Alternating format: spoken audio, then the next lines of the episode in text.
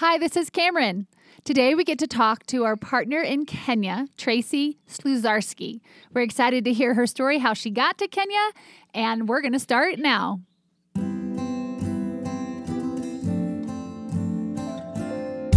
Hopecast. Learning about the life and mission of education equals hope.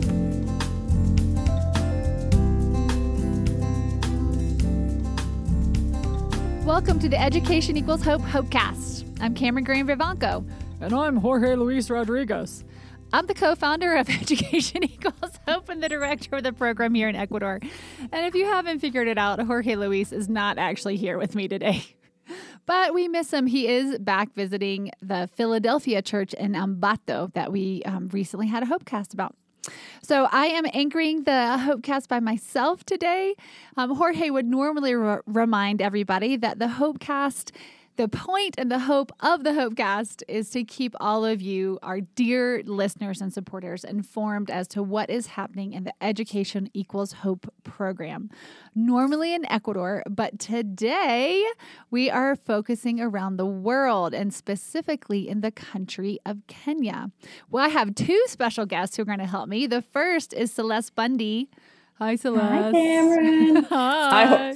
Hi, Jorge Luis. Good morning, Cameron. How are you? I'm so glad to have you back. It's so fun that you're such a, a common household name now, and you don't really need an introduction. If you Just do, wish I were there in person. and we do wish you were here too. If you do need an inter- introduction, Celeste is our executive director and uh, operating out of Fort Mill, South Carolina. Today she is in Rock Hill because they rhyme. So mm-hmm. Celeste is in Rock Hill, and I am sitting in the studio here in Quito, Ecuador. And we also have Tracy Slur. I'm gonna, I can't say it. Tracy Sluzarski. Right, Good morning. said. Tracy Sluzarski. welcome, Out welcome, of, Char- Tracy. out of Charlotte, North Carolina. Thank you. And it's so nice to be here with you this morning. They are making me a little bit jealous. Tracy has this incredible, gorgeous Carolina blue sky, Carolina blue sky behind her, and uh, Go it's just oh, you're fired.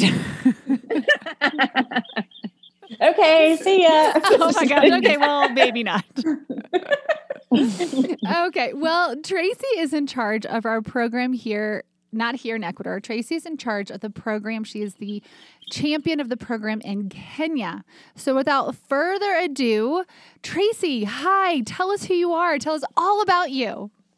Hello. Well, my name is Tracy Sluzarski.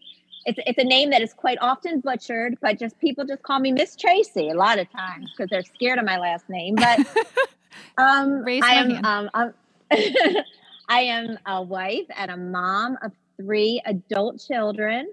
Um, my oldest is 26 and a mother of two, so I'm a Mimi. And I have a son who is ready to get married, who is 24. And I have a beautiful adopted daughter from Ethiopia named Rahwa, and she is 21. So um, I'm not as busy necessarily in this season of life with raising children, but I'm surely in the season of loving and praying for adult children. Um, Mhm. It gives me great, um, a, a great sense of like that prayer never ends with loving loving our families and um, asking the Lord to guide us as mothers. And Mhm. and the Lord has also um, blessed me to be a mother of many Mm, um, over the years um, in the work that I've done in Kenya for the past 12 years. mhm. Um, and I will I would love to tell you my story of the origin of God's work in Kenya. Um, Yes, please. through through um, the prayer and just a desire to do something in the work of global poverty in children in education and in basic needs. Um, so i started out as um, i'm a very very zealous worker for god and i just praise him that he gave me that zeal in my heart. But from the time I was um, uh, became a believer in Jesus, I, I just really was very um, wanted to know everything about him and about the kingdom and about his commands uh, of obedience. When was that, Tracy? How old were you? so I am a Jewish believer, and I came to faith in Jesus when I was, um, well, I'll say it's about 30 years now. Um, I had never heard about Jesus until I moved to the South. I was from, from, from the where? North. where? Where were you? From- I lived in Philadelphia, and I was just a cultural uh, Jewish woman. And, you know, I don't know, we just didn't have much opportunity of hearing the gospel in its purest, easiest form uh, of Hmm, just asking Him into your heart and uh, as your personal Lord and Savior. But when I, but when I moved to uh, Charlotte, I was um, kind of introduced by many to the love of God that is in Christ Jesus. Um, and in a few years after hearing about the church and not thinking it was a persecution of the Jews, I'm so sorry, Tracy. I'm interrupting one more time. When you say that you never, you'd never heard the gospel, you you'd never heard of Jesus, like in synagogue, in growing up, in your cultural Jewish world, you had you had never heard of Jesus. Is that is that what you? oh, never, of never that he was a Jewish Messiah. Surely he was to me a god of, or not, whatever he was. He was a, a, a sign of persecution to the Jews. Mm, the mhm. Holocaust representing that, the some of the uh, church history that it was not a pleasant history from the church and the, in the persecution of the Jewish people. So, as a Jew, I grew up thinking of the name Jesus as a curse.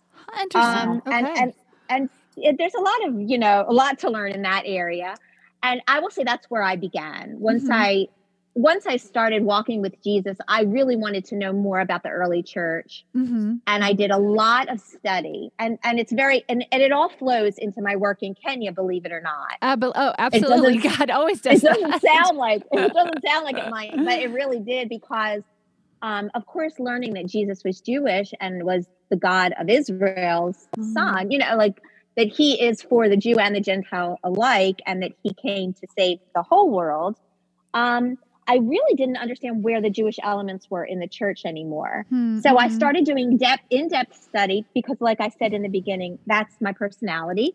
Started reading books uh, and the Bible, of course, uh, and you know, was very, very just intrigued with what I had heard Jesus to be, and then what he actually, who he was. Mhm, mhm. And um, and I really also have to thank my home church because my pastor was very, very um, wonderful in instructing me as a Jewish woman uh, in a Gentile congregation um, into understanding that I still had my identity as a Jewish woman, as a Mhm. Messianic Jew.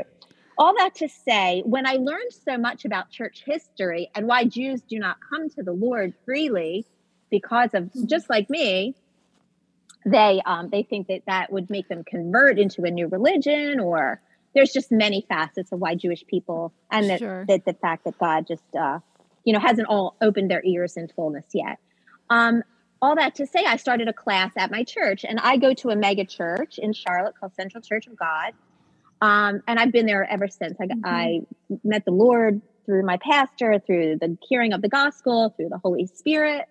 And I started um, doing my own research and I started a class. They were very gracious to allow me, just a novice, never teaching anything, in a Mhm. very strong church, to begin a class called the Jewish Connection. Mm. And that class was one that taught Gentiles and um, believers about Israel in every facet of the word, which is a very important concept in the kingdom, understanding God's um, God's plan for Israel in the future and his plan to save the Jewish people in the present through the hearing of the gospel through the church. Mhm. Um, so I spent seven years um, very blessed um, doing a lot of Jewish ministry, um, outreach to Jews, um, out- um, outreach to Israel. And I really felt like God had called me to Israel, and that's where I was going to work the kingdom.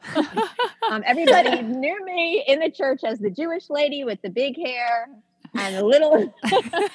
and I. She does have lots of big, cur- big blonde curls. Beautiful hair. Beautiful yeah, hair. thank you. So jealous. thank you. But but I was known as the Jewish lady in the church with the big with the voice to share the gospel with the Jews, right? So while I was there doing my Sunday school, which was a very blessed class of very strong believers, um, I started. Uh, I was actually challenged by my best friend to to pray, which I'd never done I knew nothing of global poverty. I knew Mhm. everything of Jewish ministry. And I thought I was on target for understanding who Jesus really was in every facet because I was, you know, whatever I was at the time, I was a young believer. And um, she challenged me to learn more about global poverty because she was feeling stirred up in that area. And also, with that, challenged us to pray about adoption, which that was never on my radar. Um, I had two children biologically and never thought that I would adopt, let alone I knew nothing about adoption. Um, again, being faithful to God, I was like, of course I should pray about it because we know in James 127 that we are, some of us are called to adopt, but you know, we are to care for orphans and widows in their distress, Mhm, keep mhm. oneself from being corrupted by the world. And that was a very, very strong, um, for me, obedient um, command. I Uh-huh. took that part of James very seriously, not to be a doer of a the word, but to be a hearer, to look yourself in the mirror, not turn away from who you are, not to Uh-huh. be selfish. All that to say, when we prayed about adoption and I started reading a few books, God clearly said to me and my husband, yes, adopt. Mm. Again, I didn't know what international anything was at the time. I no clue. Um, so I started. We started doing research and looking at countries that were open to adoption and finding out more and more because we started like watching YouTubes. We started reading books, and uh, I read a few books at the time. One rad, one was called Radical by David Platt, and which was about radical faith and doing things that you think you can't do, but you know Mhm. God would walk you um, into that, whatever it is. And also a book called Kisses from Katie, which was about a young girl, and she was like 19, I think, at the Mhm, time, and she yeah. went to Uganda, and she just turned up Uganda for Jesus and for orphans. And Mhm. at this point now it's been many years and she's done incredible work in Jinja, Uganda, but at the time she had just started out. Uh-huh. And I read this these books of faith and adoption and I'm like, why can't we do that? Why not? Right? Because we were just like filled with faith at the and it was a good faith. But again, I was in full-time ministry in Jewish ministry. So I took what I was learning uh, and I my husband Jim, who's a great man of God also, just says yes to God easily. Um, because some men might be like, "This, how are we supposed to adopt? are and who has the money for that?" Yeah. It's very expensive to internationally adopt. It's very complicated, and there's tons of paperwork. But and again, we didn't really. We thought we would adopt babies, and we would adopt from who knew where from. But uh, we come to find out many countries are closed to adoption. Many countries don't allow. Um, they have quite a lot of restrictions. Okay, all that to say, we ended up adopting from Ethiopia, and I started in my class uh, African ministry work. Um, because it gave me such a zeal when I learned about the crisis of children, when I learned about the crisis of education, I learned about the crisis of their needs just to have the basic needs met so that they can go forward, and HIV and AIDS, and just the many things that are crucial to children overcoming living in poverty. With that said, I started uh, working with a ministry here in Charlotte called Open Eyes, which is where I met the pastor that I have worked with now for the last 12 years. His Mhm. name is Pastor Benjamin Tanguli. He has a very, very large ministry. He is a bishop in Kenya, and he has over, uh, I think, over 120 churches, if I'm correct. Or- Yes, yeah, that's exactly right. Yes. Um, I think Yeah. it's around 130 churches that he. I don't know what to say. Yeah, when you hear somebody has 130 churches, you think, wow, like, how do you do that? Because with God, all things are possible. And he also had, uh, since a young, since his youth, he had a, a strong, strong um, urge to help orphans because he himself was extremely poor when he was Mm. young and had tr- trouble going to school because he didn't have shoes. Mhm. Um, all that to say, I met Pastor Ben, and we just immediately had a kindred spirit, um, a like-minded calling, and we started just um, communicating. And uh, with my class, the Jewish Connection, we started sending um, donations to him for his work. so you met him um, in that- you met him in Charlotte and just had that, that did. kindred spirit and that connection and you hadn't touched African soil. You hadn't been to Kenya yet. Oh no, Where he was working. years. Okay. I started in 2010 when I met him, and I never even went to Kenya for years after that. I really believed, and I still believe, that so much work can be done here hmm this on American soil because um, we just have the blessing that you know other people in other countries don't afford. You know, like we just can do so much work here to be able to partner because God's heart is for us to be one with our with our sharing of what we have. And so I felt like my work was kind of here on the ground, but just with the awareness and with um, you know, making people aware of what I had learned. And so when But you God started, I'm sorry, when you started I'm with um, with uh, Pastor Ben here in the here being the United States, that's Yeah. not my here, but that's your here. Yeah. Um, Nice. so you and your Jewish Connection uh, Sunday School, you guys were the support that he needed from afar. When was the first time you went to Kenya? the first time I went to Kenya, I wish I I wish I was really good with years and dates, and I love people who are, but I can't say I am. But I would say I went in around 2013 was the first trip I made. Okay. Uh, I went to I went to Uganda. At the time, I was also working in Uganda with a partner that I had met, believe it or not, online.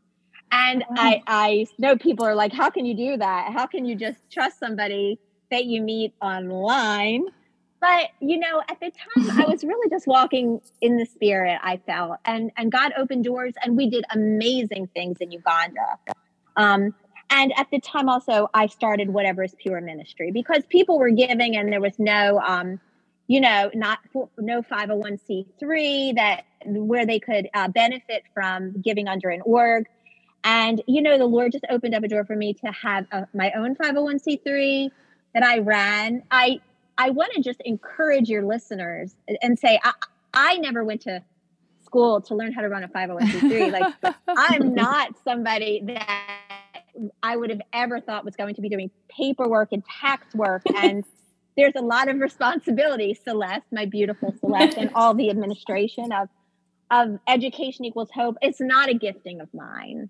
But at the season of life, God really equipped me to be able to do it. And I did it in a very novice way with paper and pencil, not on a computer.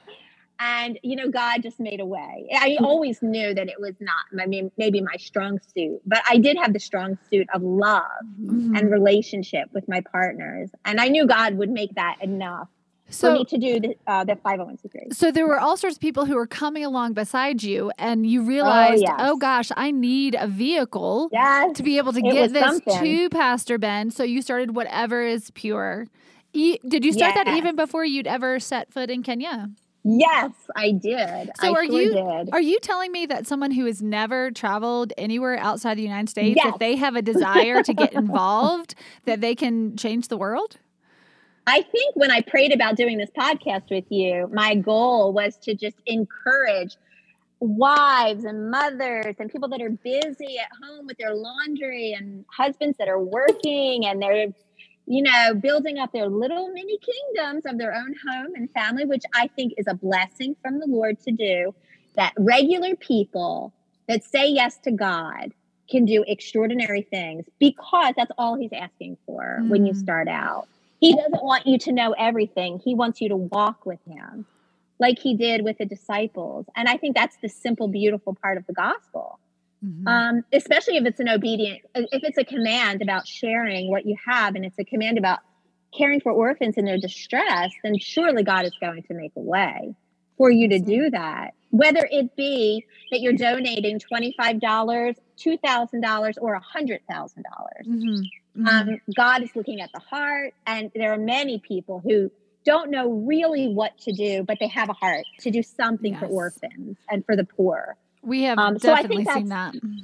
Yes, and it's amazing. And those same people that were in my class back in 2010 that were hungry to learn more about Jewish people and Israel also knew that God had a heart for the poor, for the needy, and they had become and still are my core donors to this Mm. day.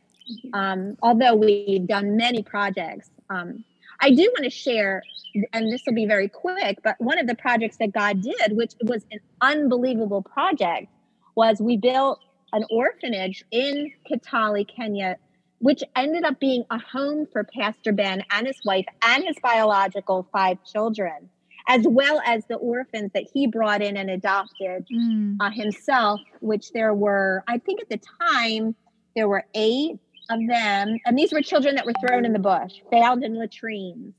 Um, they're called abandoned children. They're not considered orphans because they do have living parents that are somewhere. But Mhm. see, that's the crisis in Kenya and uh, probably in other countries as well. That babies that young mothers have, they could be 12 years old, you know, and they don't know what to do when this baby comes out. They might not even know they're pregnant. Um, and then they just throw the baby away, and somebody finds these children. And what do you do, right? They bring them to the Mhm. police or a hospital. And Pastor Ben and Christine, his wife, do do the work of God. They say yes. Mm. So they they had these these babies at the time, and we, by the grace of God, because none of us were rich, but somebody in my class said, God spoke to me and told me I'm supposed to build an orphanage. And again, she didn't know what that meant, Wow. But she didn't know. But by faith, we did it. You know, we didn't have all the money at once. I think her first donation was twenty thousand dollars, and it ended up costing a hundred thousand. hmm Um, and I'm telling you, we watched God bring in the money. Like we would pray about it. We'd have a little something, and I get a check for seven thousand. I'd reach out here, and somebody give ten thousand or two thousand, or or we do a collection and only have two hundred and fifty. But we did some project that was in the house. And, Uh-huh. uh, I did get to go and dedicate that um, orphanage with um, with the believers there, and it was unbelievable. So that was incredible. Amazing. Amazing. Well, Tracy, we look forward to having you back next week and to hear Okay. more about the details and the and how whatever is pure transitioned to being an education equals hope site in Kenya. That, that that we get to partner with you in that. But Celeste and Tracy, thank you so much for being here and we look forward to the continuation of the story. Thank you so Thanks much. so much for having us. Bye. Bye bye. Bye.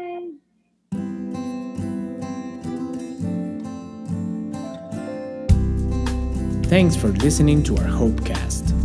If you want to join the mission or know more about it, please visit our webpage www.educationequalshope.org or check our YouTube channel and Instagram with the same name.